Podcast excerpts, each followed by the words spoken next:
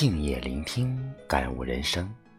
亲爱的听众朋友们，晚上好！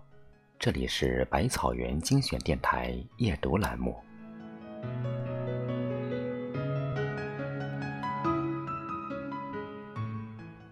我从未见过一个早起、勤奋、谨慎、诚实的人抱怨命运不好。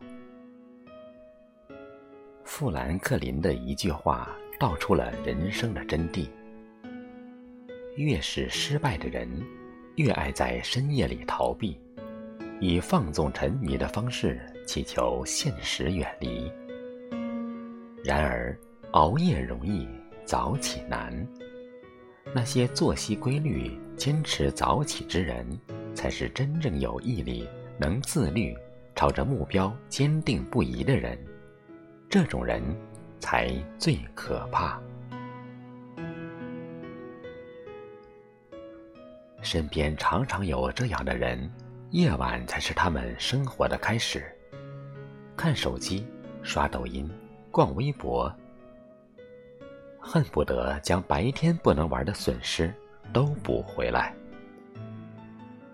不知不觉间就到了凌晨三四点，哪怕第二天还要上班。依旧不甘心让深夜就此浪费。这种人晚上睡不好，白天醒不来，可想而知，第二天能有多少精力去做好一件事。所以说，越喜欢熬夜的人，越缺乏自制的能力，做事容易拖沓懒散。这种靠不住的性格，很难让人放心与之相交。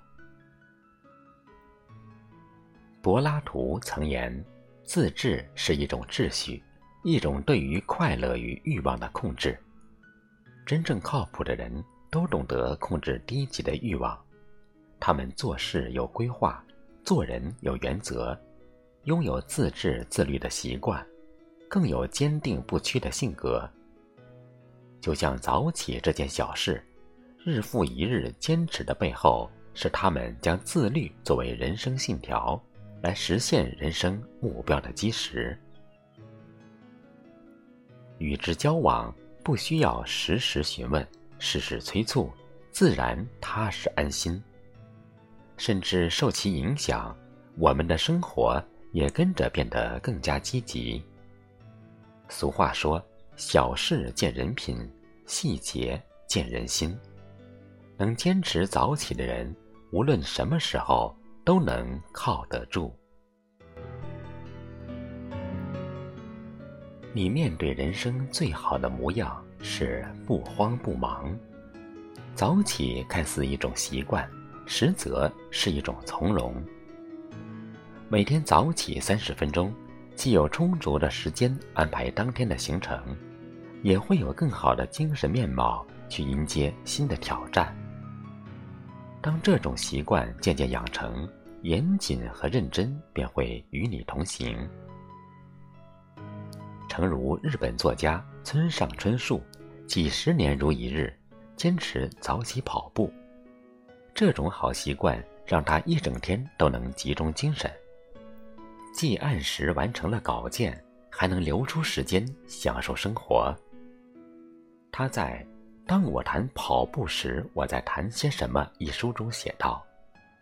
持之以恒，不乱节奏，对于长期作业实在至为重要。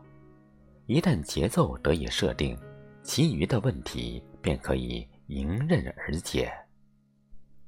早起虽然是一件小事，却能在分秒之间将人与人的差距越拉越大。有些人总是贪图赖床的那几分钟，换来的却是匆忙收拾。焦急赶车，空腹工作，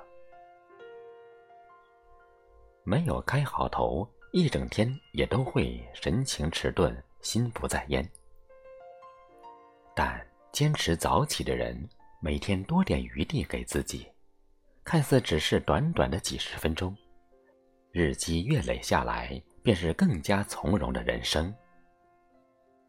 曾有人言：“天地混沌，得失之间。”原本无道，何必为一失一得而耿耿于怀、彻夜难眠？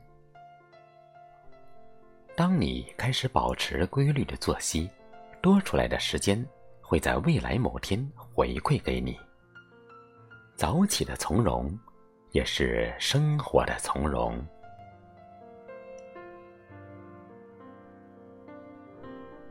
忙得没有时间痛哭一场，忙得没有主张，失去方向。歌曲《忙与忙》中的一句歌词，唱出了多少人的现状：每天为了工作没日没夜的劳累，好容易到了周末，依旧要为各种琐事奔忙。渐渐的，人越来越疲惫。看不清前路的方向，也看不到生活的希望。做人越忙，就越忙。这个时候，不妨早起去看看清晨的第一缕阳光，沿着巷子感受鸟鸣车铃，再给自己做一顿营养丰盛的早饭，悠闲的读书看报，关注当天的新闻。如此一来，整个人都变得轻松了。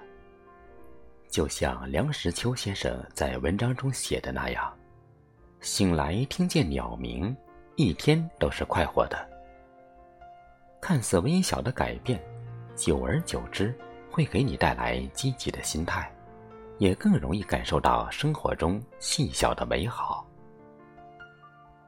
记得知乎上一个博主。就曾分享过自己早起的经历。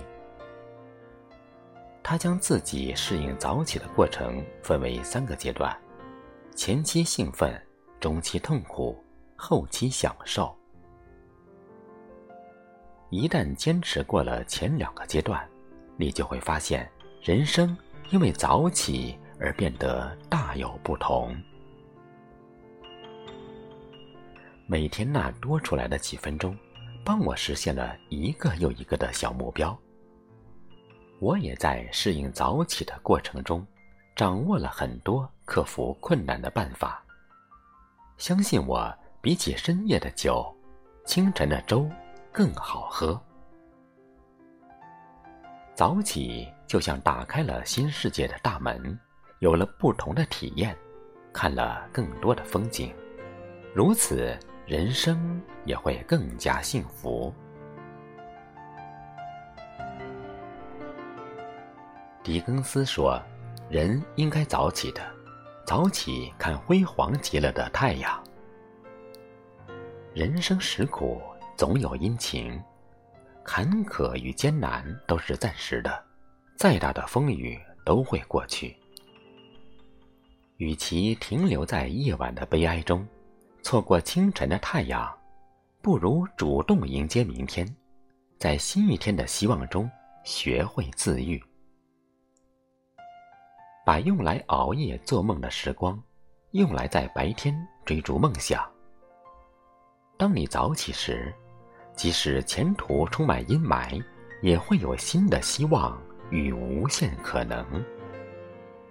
成功就会在不远的未来和你。不期而遇。